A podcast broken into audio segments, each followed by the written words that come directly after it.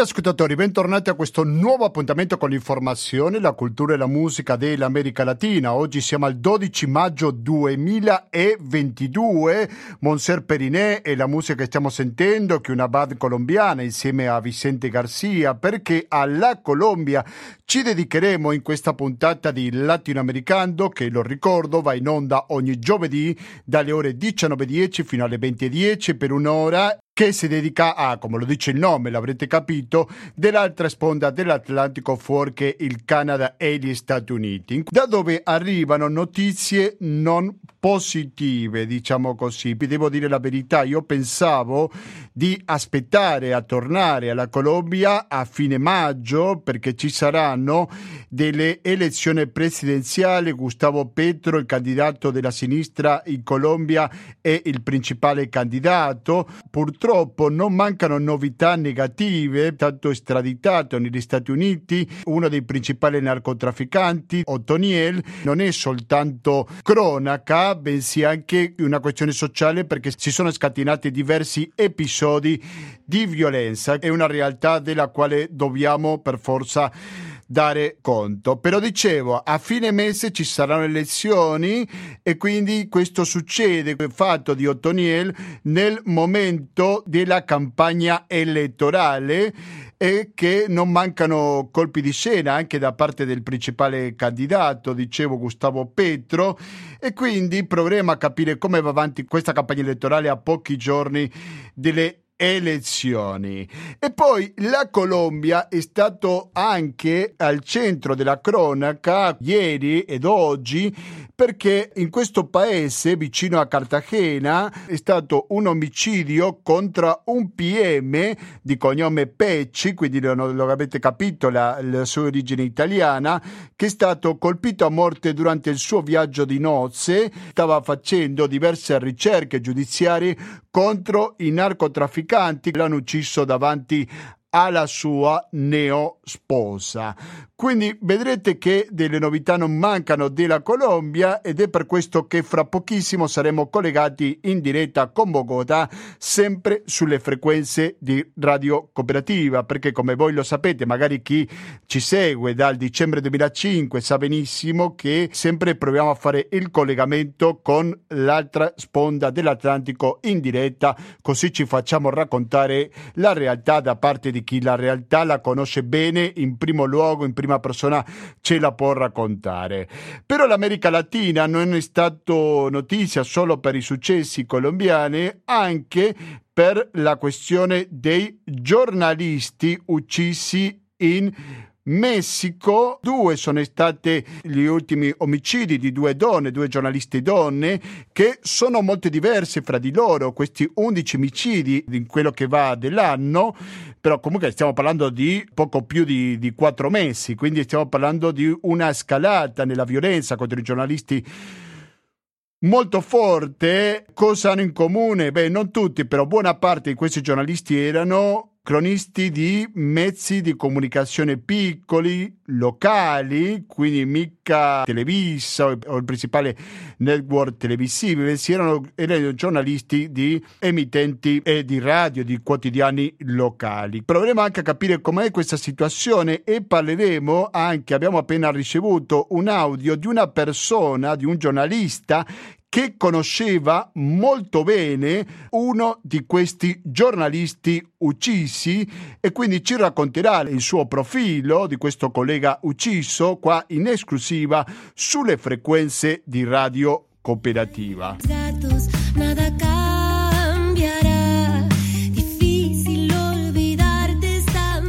Però devo dire che le brutte notizie per quanto riguarda i giornalisti non sono arrivate alla fine perché una notizia che abbiamo ricevuto poco fa che è morta un'altra giornalista, il suo nome era Francisca Sandoval che è stata uccisa durante una manifestazione in Cile, durante le manifestazioni per il primo maggio. L'informazione afferma che la paziente è tratta in ospedale il primo maggio, in un stato di estrema gravità per i proiettili ricevuti stata intervenuta subito, ma poi è durato 12 giorni e un paio di ore fa soltanto è stata data la notizia della sua scomparsa. Anche il neopresidente Gabriel Boric si era avvicinato alla famiglia, anche all'ospedale, ha ricevuto qualche critica anche per questa visita, che il finale è stato molto tragico. Speriamo che si arrivi la verità. Il sospetto è eh, soprattutto di un narcotrafficante, perché apparentemente dove è stata uccisa era area di una mafia che gestiva gli spazi dove si poteva eh, commerciare.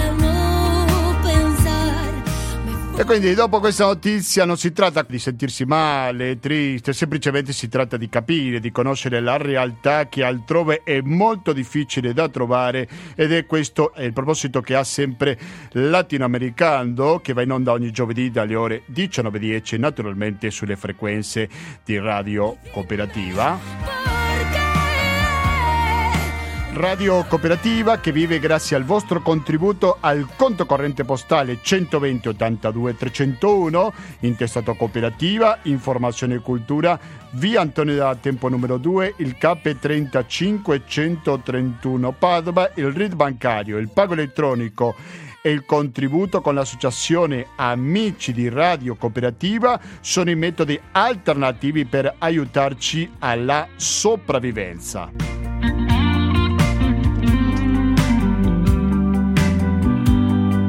Se volete scriverci, mandarci una mail per farci delle critiche o proposte semplicemente per migliorare questa trasmissione o magari per dire qualcosa che vi è piaciuto così lo rifacciamo, lo potete fare alla posta elettronica che è latinoamericando-gmail.com Ripeto, latinoamericando-gmail.com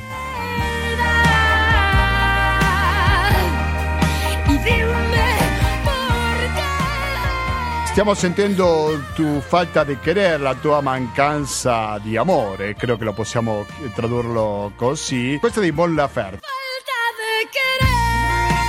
Torniamo a Monsieur Periné. Dopo sentire questo brano faremo il collegamento in diretta con la Colombia. Vivo imaginándote, solo imaginándote, pero el amor se escapa aunque yo te mienta. Yo estaba buscándote, sola aquí esperándote y tú mirándome sin hablar y yo hablándote sin mirar y tú no sé lo que estás sintiendo, pero yo me estoy muriendo tanto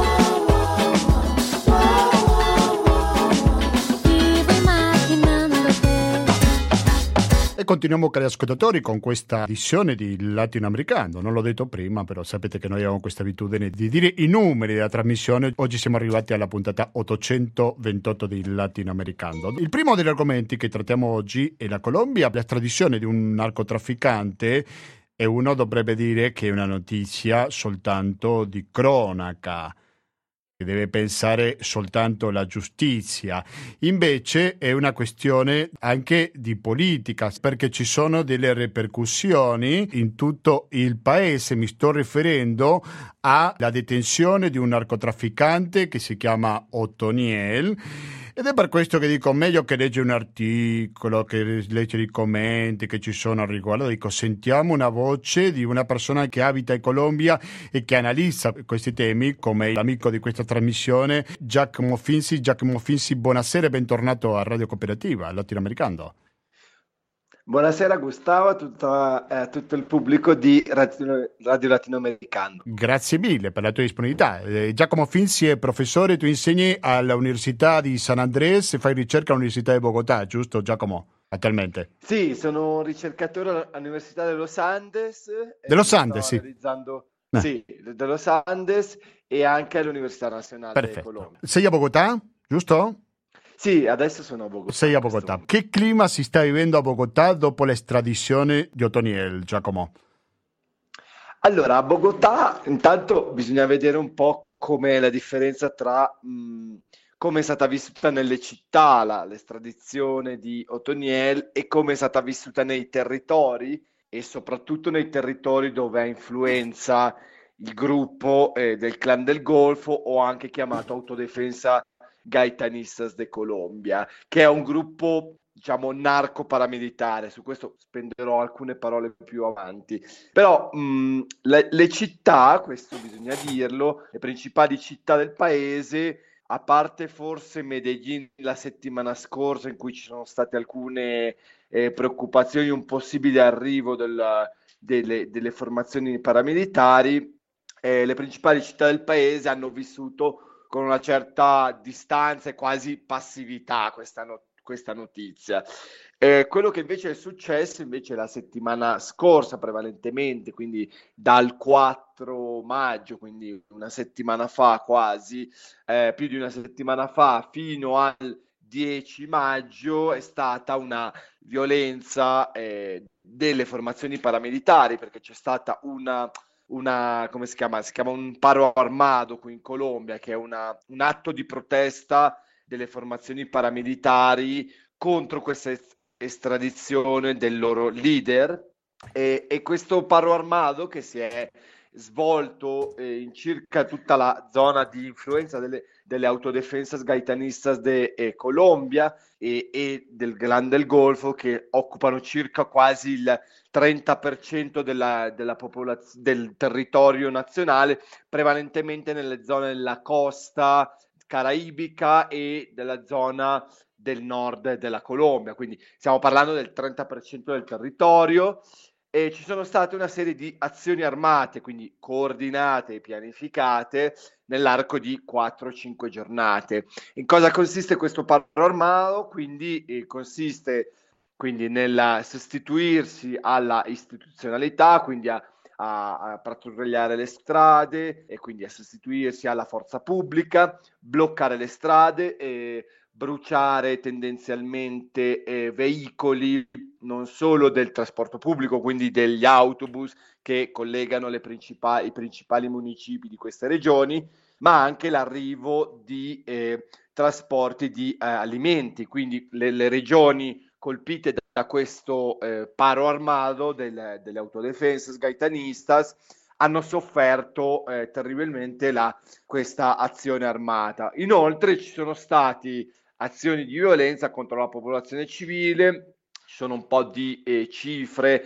secondo eh, la fiscalia, quindi secondo le, le, stime ufficiali, si parla di sei morti in questi cinque giorni di paro armato, eh, di cui tre civili e due eh, poliziotti e un soldato. Secondo invece l'unità investigativa della JEP, quindi della Justicia Special para la, Jurisdizione Special para la Paz, invece si parla di almeno 26 morti, quindi le cifre sono come al solito un po' ballerine.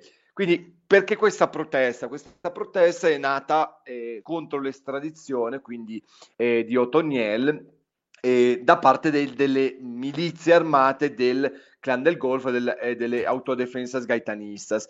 Questo ovviamente è, stato, eh, è stata un'operazione militare sorta un poco per eh, eh, esercitare un certo tipo di pressione nei confronti del governo e dello Stato affinché eh, l'estradizione non veni- venisse revocata.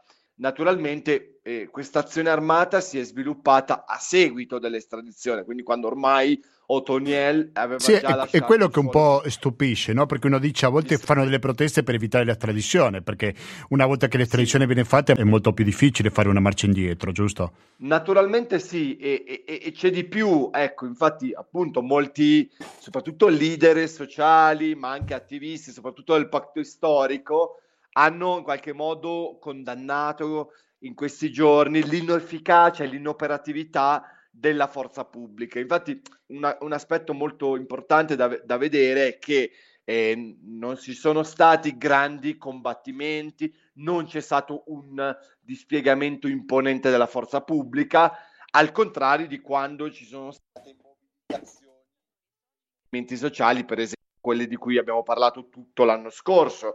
E anche questo atteggiamento, eh, diciamo, passivo e anche, chissà, eh, collusivo della forza pubblica in qualche modo che ha lasciato fare in questi giorni questa, eh, questa azione armata, lascia un po' pensare a quale sia stata la strategia del governo che ha cerca- certamente minimizzato l'impatto di questo paro armato che, eh, come dicevo, ha, eh, ha eh, diciamo, coinvolto circa il 30% della popolazione, stiamo parlando di circa 180 municipi comuni e, e, e, anche ha praticamente paralizzato il traffico non solamente eh, delle, delle, principali arterie stradali ma anche l'arrivo di eh, alimenti e anche di medicine, questo mi ero, mi ero eh, dimenticato di dirlo. Quindi il, il paro armato sicuramente ha avuto un impatto sulla popolazione civile che è stata la principale vittima di questa azione e è avvenuto eh, come dicevo, a seguito dell'estradizione, quindi a estradizione cosa ha fatto? Ormai un, un, una, un fatto compiuto e chiaramente il governo non ha, eh, non ha reagito, non ha in nessun modo eh, eh, non ha in nessun modo interrotto l'estradizione che era già stata eh, in qualche modo accordata. Ricordo un poco come è stata, come è avvenuta la cattura di Otoniel. Eh, stiamo parlando di una cattura avvenuta nell'ottobre dell'anno scorso, 2021 nella zona di Nekukli, quindi nell'Urabà antiochegno, una zona nord, nord-ovest del paese, vicino al golfo di Urabà, una zona che storicamente è una zona di presenza paramilitare. E ricordo anche che eh, Otoniel ha un lungo cursus honorum, se così possiamo definirlo, iniziato nell'EPL, una formazione maoista eh, che operava in quella zona, e che poi a seguito degli accordi di pace e, e non è stato un processo di pace neanche quello molto eh, fortunato e quindi a seguito di quell'accordo di pace Otoniel non si, è reincorporato alla vita civile e si è affiliato alle formazioni paramilitari che operavano nella costa eh, del Caribe colombiano. E successivamente ha perpetuato eh, diversi massacri e crimini di lesa umanità. Quindi il, il, il maggior, qual è il maggior timore eh, di fronte all'estradizione? Che in, l'estradizione eh, tendenzialmente lo giudicherà negli Stati Uniti eh, per crimini di narcotraffico, crimini di cui sicuramente dovrà rispondere, ma come molto spesso succede nei confronti di molti dei leader paramilitari estra- estradati verso gli Stati Uniti, eh, purtroppo si portano dietro con sé non solo i, i, i, i, segreti di Stato, quindi tutte le eh, operazioni collusive dello Stato eh, con, collegate con i, massacri paramilitari, come per esempio nel suo caso il massacro di Mapi, Mapiripan nel 97, eh, ma anche eh, la, un'altra cosa importante, si portano dietro tutti i crimini di lesa umanità, quindi di cui non risponderà quasi eh, per certo. E questo ha generato eh, anche una protesta eh, delle eh, vittime del conflitto armato, principalmente del Ciocò, delle Antiochia e anche del Meta, che è dove c'è stato sì. il massacro di Mapiripan. Allora, siete all'ascolto eh, di Latinoamericano, dall'altra parte della linea ci risponde Giacomo Fins che si trova a Bogotà, ma Giacomo io ti faccio una domanda molto elementare, perché l'estradizione? La Colombia non è in grado di giudicare i propri criminali a casa propria? Allora, l'estradizione, come stavo cercando un po' di spiegare, è stata una strategia politica che eh, lo Stato colombiano ha implementato negli ultimi, direi, vent'anni, ma forse anche precedentemente, forse anche già dai, dalla, dalla, guerra dei cartelli della droga, ma eh, nei confronti dei, eh, dei parami- dei gruppi paramilitari ha una doppia valenza, lo segnalavo poco fa, che non solo serve eh, appunto per eh, garantire alla, alla persona estradata una garanzia di processo e, e, anche un'incolumità fisica. Per esempio, qualche mese fa si parlava possibile del possibile ritorno di Salvatore Mancuso nel territorio colombiano e non c'erano le condizioni effettivamente di sicurezza. Eh, e, ehm, ma d'altra parte è anche una strategia politica dello Stato e tendenzialmente dei governi di estrema destra che si sono succeduti negli ultimi vent'anni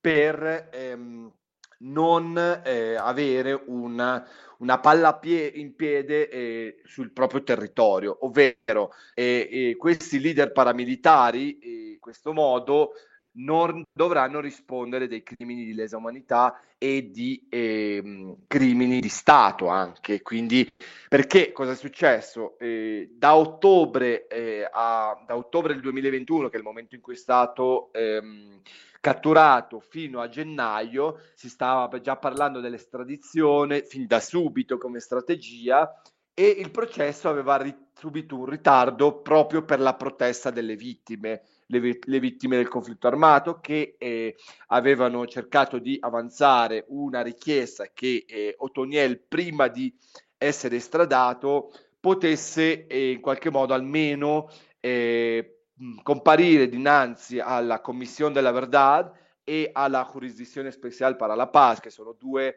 organismi della eh, giurisdizione speciale della giustizia transizionale dell'accordo di pace per eh, almeno dichiarare, fare alcune dichiarazioni. E effettivamente le vittime avevano raggiunto questo accordo che prima dell'estradizione, quindi tra febbraio ed aprile, ci sono state diverse udienze, quindi delle diverse eh, udienze in cui eh, Otoniel effettivamente stava iniziando a fare le proprie dichiarazioni. Sì. Quindi chiaramente l'estradizione è anche una soluzione governativa per eh, propendere per il silenzio, perché con, eh, Otoniel stava iniziando a svelare i nomi non solamente di ehm, soldati, dei generali che per esempio avevano eh, collaborato con eh, le formazioni paramilitari, Otoniel stava anche eh, in qualche modo accertando la pratica dei falsos positivo di cui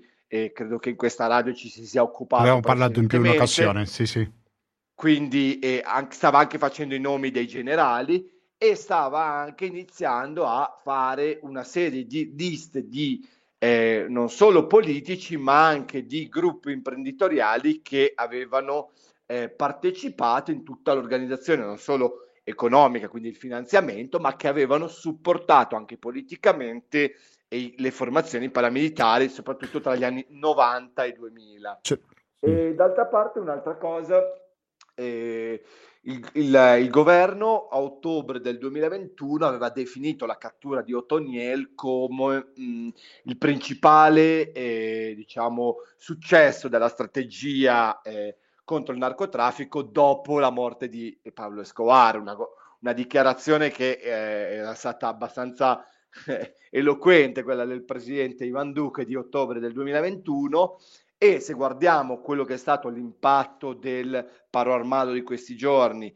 ma anche la, la crescita esponenziale della violenza nei territori, vogliamo ben vedere che eh, eh, la, l'azione, ma anche la presenza territoriale di questi gruppi non solo non è, eh, non è stata annichilata, ma addirittura, annichilita, scusate, ma addirittura è stata, si è rafforzata e si è unificata politicamente e militarmente. Il governo tende a sminuire ehm, un poco la valenza eh, e la presenza territoriale del, delle AGC, delle, eh, delle autodefensas gaitanistas, tende anche a mh, mm, minimizzare il loro ruolo nella eh, diciamo limpieza sociale, quindi nella criminalizzazione Certamente. e nel ruolo di minaccia dei confronti dei leader sociali, delle leaderessa sociali e, e cerca solamente di far emergere solo il loro componente eh, narcotrafficante, però eh, cerca di eh, far eliminare il, la valenza politica dell'azione di queste autodefensa sgaitaniste. Eh sì, sicuramente, sicuramente... nella sua convenienza. Ti cambio di tema, Giacomo Finzi. Sì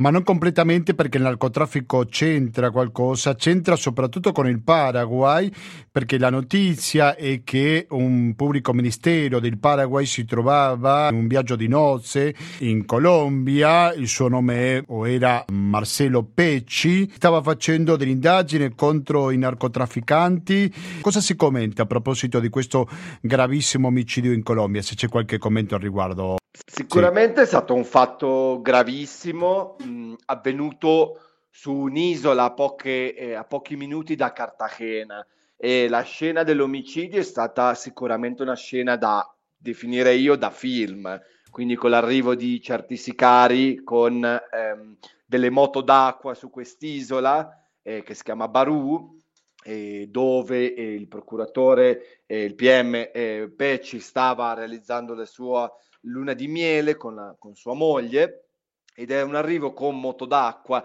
noleggiate a poco prezzo sulla, vicino alla città di Cartagena, sulla costa caraibica colombiana. Una scena quindi sicuramente da film, quindi c'è da domandarsi chi siano eh, non solo gli, gli, attori materiali del, gli attori materiali del, dell'omicidio, ma anche chi siano stati i mandanti perché eh, chiaramente non si aveva un, un, ricordo, almeno negli ultimi anni in Colombia, di un omicidio di, questo, di questa portata e con queste modalità sul territorio colombiano. E mh, leggevo questa mattina che appunto alcuni ispettori eh, della polizia eh, nazionale che stanno indagando sull'omicidio cercavano un po' di fare eh, diverse ipotesi. Da una parte eh, c'era un'ipotesi che fosse una pratica, questa dell'omicidio, eh, in questo modo eh, plateale, simile a quella che stavano realizzando i cartelli messicani su varie spa- spiagge, per esempio in Yucatan o nel, eh, eh, in altri stati messicani dove avevano ucciso altre persone eh, simili, eh, figure simili della lotta antidroga. Eh, un'altra ipotesi che ho sentito questa mattina sui principali giornali colombiani è che stavano cercando di eh, associare eh, questo omicidio a una pista di Hezbollah, quindi il gruppo eh, libanese eh, eh, che ha delle presenze in Paraguay. Hezbollah è un gruppo armato, un gruppo armato politico militare libanese che ha una cellula molto importante. Sì, nella tripla Paraguay, frontiera, lo ricordiamo, fra Paraguay, esatto. Argentina e il Brasile. Corretto, alla triple frontiera tra, eh, tra eh, esatto, questi tre stati sudamericani e eh, che secondo questa, questa fonte eh, in, in, Colombia avrebbe potuto installare recentemente una piccola cellula che avrebbe eh, eh, dato vita a questo omicidio. Allora, la cosa eh, ancora l'indagine è, è, appena iniziata, infatti è successo eh, nelle ultime ore, quindi c'è un'indagine aperta con la collaborazione non solamente della, eh, della Fiscalia e della Polizia colombiana, ma sono sopraggiunte sul luogo le autorità anche paraguage e anche statunitensi, perché ricordiamo che comunque la strategia di guerra contro le droghe eh, qui in Colombia, ma anche in molti altri paesi dell'America Latina, vede una collaborazione della DEA eh, e di altre entità eh, contro il narcotraffico. Ecco. Sì, e sì. quindi andrà avanti. Sono state già diffuse alcune immagini eh, dei possibili autori eh, materiali della, dell'omicidio, immagini prese dalle telecamere di sicurezza, soprattutto degli, del luogo dove sono state noleggiate le eh, moto d'acqua.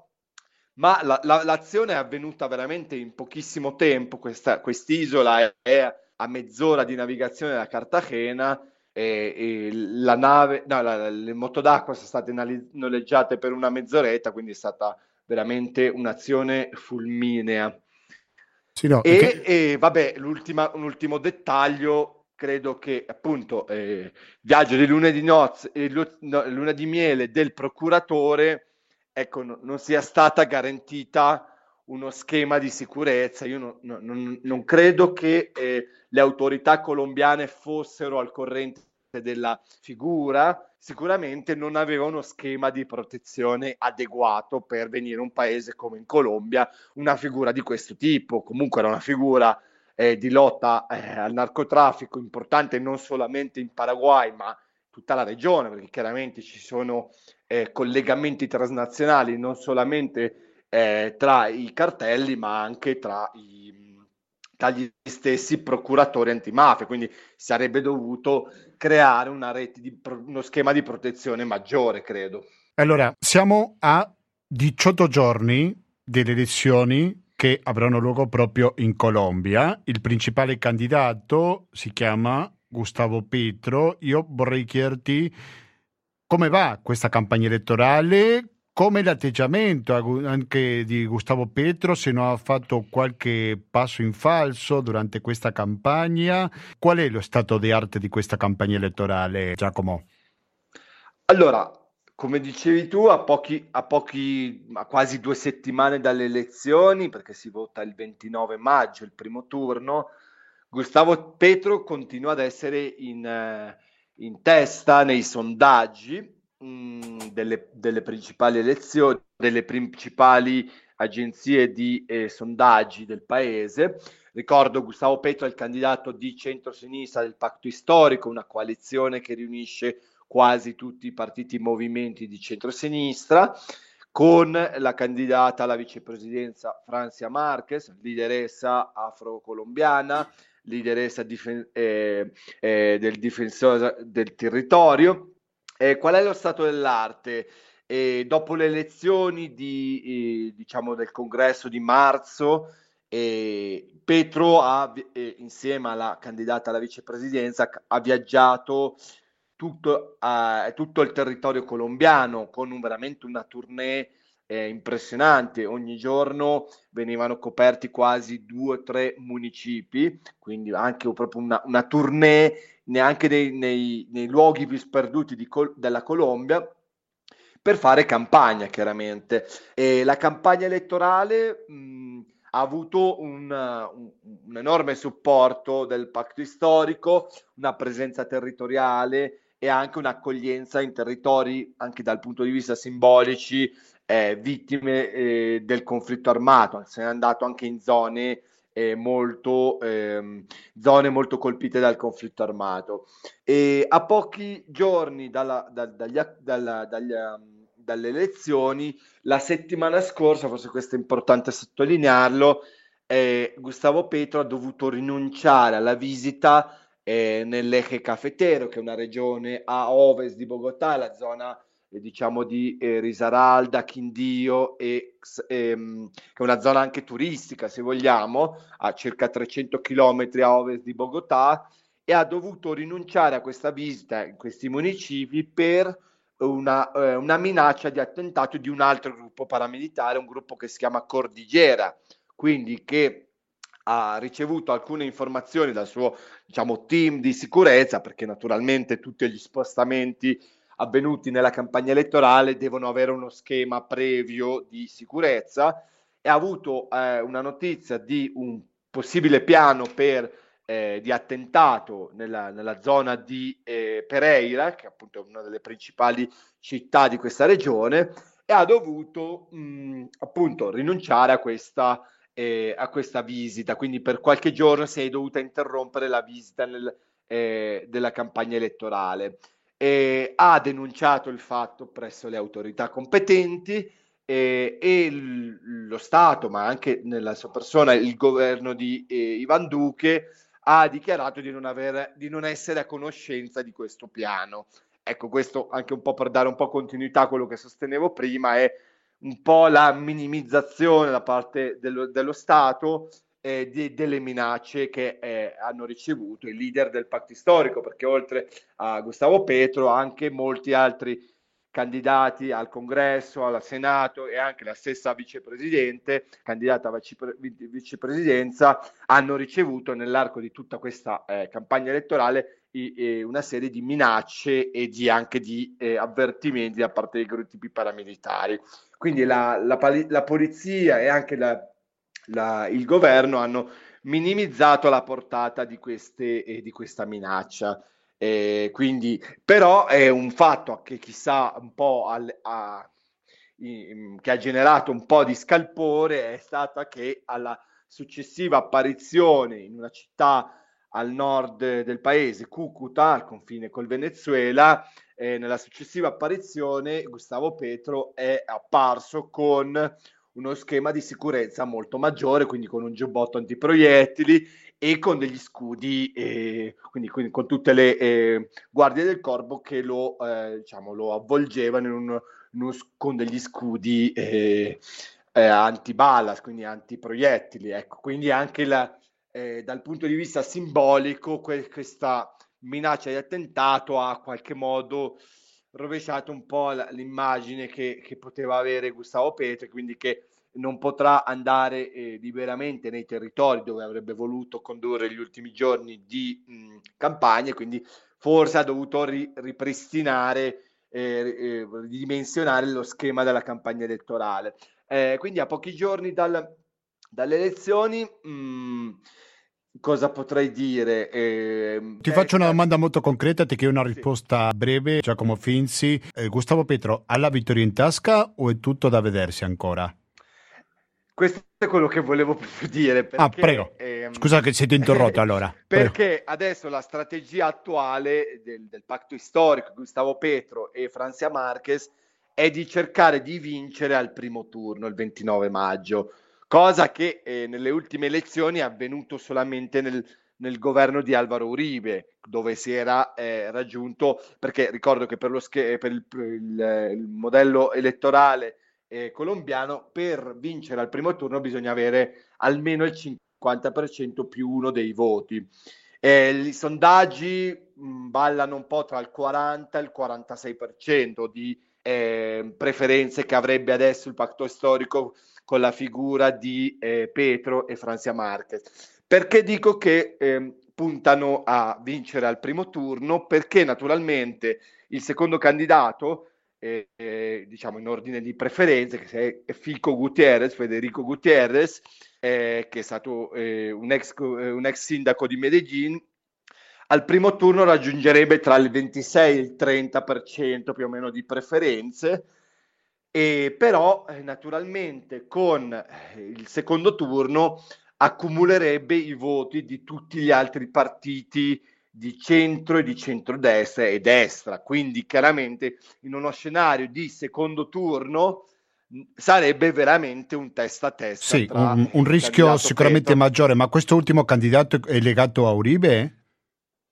Allora, questa è un'altra cosa importante. Fino a qualche giorno fa eh, eh, l'ex presidente Alvaro Uribe non aveva eh, eh espresso nessuna dichiarazione a favore o in sostegno di eh, Fico, però è, è, è, chiaro ed è, sempre più evidente che eh, sia un, una figura, quella di Federico Gutierrez, più nell'ombra della continuità di questi governi, quindi sì. del governo di eh, Ivan Duque e di eh, Alvaro Uribe. Sì, Uribe Proprio prima. qualche giorno fa c'è stata una dichiarazione di Alvaro Uribe ehm, a favore di ehm, a favore di Federico Gutierrez e a seguito della minaccia di attentato a, um, a, Gustavo Petro, un tweet di eh, Alvaro Uribe ha cercato di ribadire che anche il candidato della, della, della, della, destra aveva bisogno di rinforzare i propri schemi di sicurezza. Eh sì. Quindi eh, c'è, c'è, stato un endorsement maggiore negli ultimi giorni del presidente Uribe, che però, l'ex presidente Uribe, però che ha, ha, mantenuto un profilo abbastanza basso per ora. Sì, sì, sì. E Duque chiaramente non ha avuto... Mh, non ha avuto molta voce in capitolo anche perché la sua popolarità negli ultimi mesi è molto bassa. Sì, diciamo che un sostegno a qualche candidato questo sicuramente non è una garanzia di successo. Io ringrazio veramente tanto Giacomo Finzi, grazie per la tua disponibilità e magari ci risentiremo dopo le elezioni, ok Giacomo? Certamente, Gustavo, grazie per, per, l'invito e buona serata. Grazie a te, sentiamo qualche brano in più di Monser Pelinier.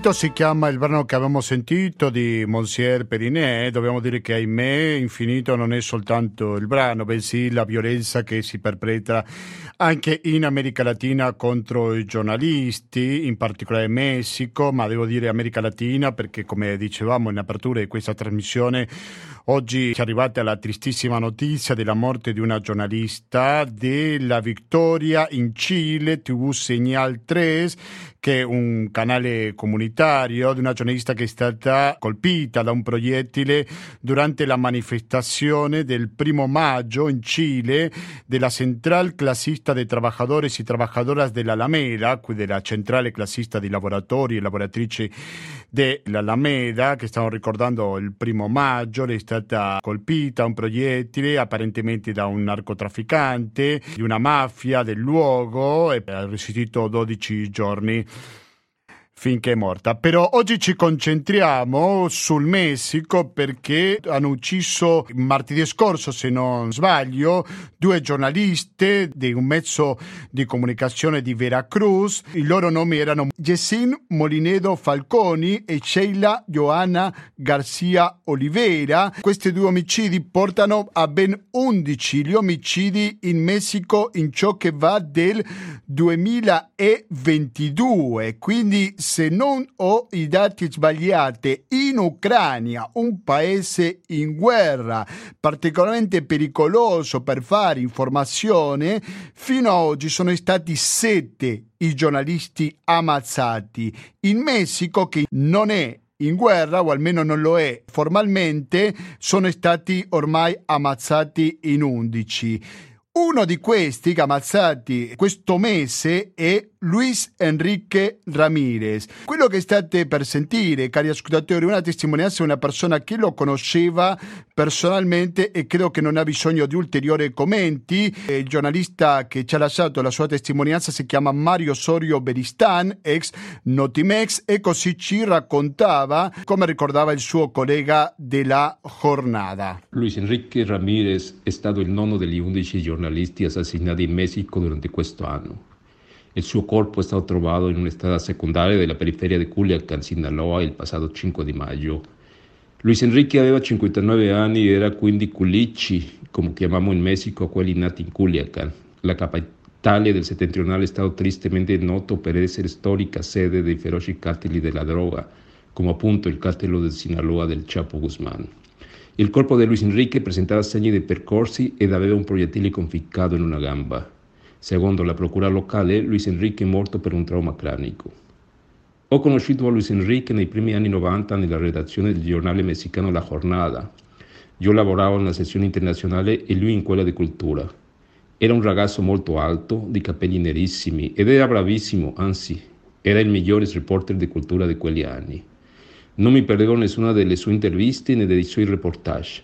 Segretamente invidiavo la sua intelligenza e la sua capacità di osservazione.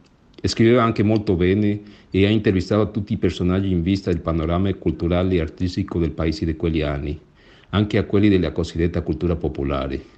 Recentemente ho letto una sua intervista di quell'epoca all'attrice del film di serie B Rosa Gloria Chagoyan, che è diventata famosa in Messico ma anche negli Stati Uniti con il suo personaggio cinematografico di Lola la Trailera, una supereroina femminista. Luis Enrique ha scritto anche un libro sulla scrittrice Elena Garro, prima moglie del poeta premio Nobel Octavio Paz, considerata la migliore autrice messicana del Novecento ed ancora poco conosciuta. Luis Enrique ha seguito alla Garra quando è rientrata in Messico dopo anni di autoesilio per una triste storia di potere e dell'azione durante il movimento studentesco del 68 e ha scritto il libro L'ingovernable, encuentros y desencuentros con Elena Garro. che più che una sembianza sulla stigmatizzata scrittrice è stata una sua radiografia esistenziale. Luis Enrique era molto amico di Elena, la Poniatowska, che generosamente lo ospitava a casa sua quando il giovane giornalista di provincia non aveva neanche i soldi per pagare l'affitto. In questi giorni la Poniatowska ha ricordato al giovane Luis Enrique Ramirez che le aveva raccontato le sue impressioni quando ancora adolescente ha fatto il primo viaggio a Città del Messico del lontano Culiacán a 24 ore di distanza per terra. Dopo una brillante carriera nel giornalismo culturale della capitale e del paese, ho perso di vista Luis Enrique. Mi sembrava un peccato e un spreco di talento che avesse deciso di tornare alla sua città. Quando ho letto sui giornali la notizia dell'omicidio e stentavo a crederci, non mi capacitavo. Ho visto le sue fotografie e non sembrava lui. Era invecchiato e appesantito, lui che era un ragazzo bello e alto. Ho chiamato amici che lavorano ancora al giornale La Giornata e mi hanno confermato che sì, che era stato assassinato. Aveva lasciato il giornalismo culturale e scriveva sulla situazione nello Sinaloa. Evidentemente ha toccato interessi mafiosi, mi hanno detto. Infatti alcuni anni fa Luis Enrique aveva denunciato il suo timore di essere ammazzato. Era direttore del sito online Fuentes Fidedignas, creato per giornalisti indipendenti e che ha come missione informare e non vendere scrivere la verità e rimanere critici, anche quando non piace ai potenti. E riposa in pace, in pace Luis Enrique. La voce che abbiamo appena sentito è quella di Mario Osorio Veristan, che è un giornalista ex di Notimex, e credo che è stato particolarmente importante perché quando stiamo leggendo una, un freddo articolo su un profilo, bensì di una persona che conosceva direttamente uno degli undici giornalisti uccisi quest'anno in Messico, un tema che sicuramente dobbiamo tenere sempre al centro di questa trasmissione.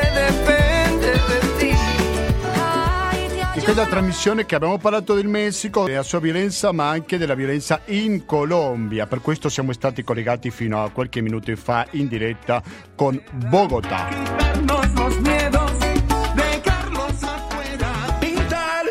latinoamericano-gmail.com Cosa è questo? È la mail alla quale voi potete scrivere per fare delle critiche, per dire qualcosa che vi è piaciuta, di più, di meno. Attendo sempre il vostro feedback, eh? quindi mi raccomando, latinoamericano-gmail.com Meglio perdersi che nunca imbarcare Radio Cooperativa dedica quest'ora al continente dimenticato, come lo è l'America Latina, ogni giovedì dalle 19.10 fino alle 20.10. E attenzione perché fra pochi minuti partirà una nuova edizione di quelli che è il diritto, che andrà avanti dalle 20.20 fino alle 21.50 e 10 minuti dopo partirà una nuova edizione di Internote. Questo se ci ascoltate in diretta giovedì sera se ci ascoltate invece in replica il lunedì dalle 16.25 fino alle 17.25, fra poco ascolterete una diretta di economia e società. Quindi di uno o altro modo, ma voi continuate all'ascolto di Radio Cooperativa. Come ascoltare Radio Cooperativa 92.7 MHz per il Veneto in genere o il www.radiocooperativa.org per ascoltarci con un'ottima qualità audio come continuare ad ascoltare Radio Cooperativa pure in futuro 120 82 301 che è il conto corrente postale, il RID bancario, il pago elettronico, il contributo con l'associazione Amici Radio Cooperativa sono i metodi alternativi per aiutarci alla sopravvivenza.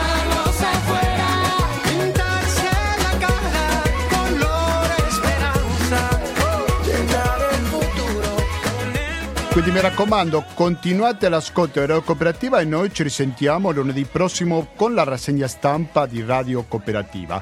Da Gustavo Claros, grazie e alla prossima!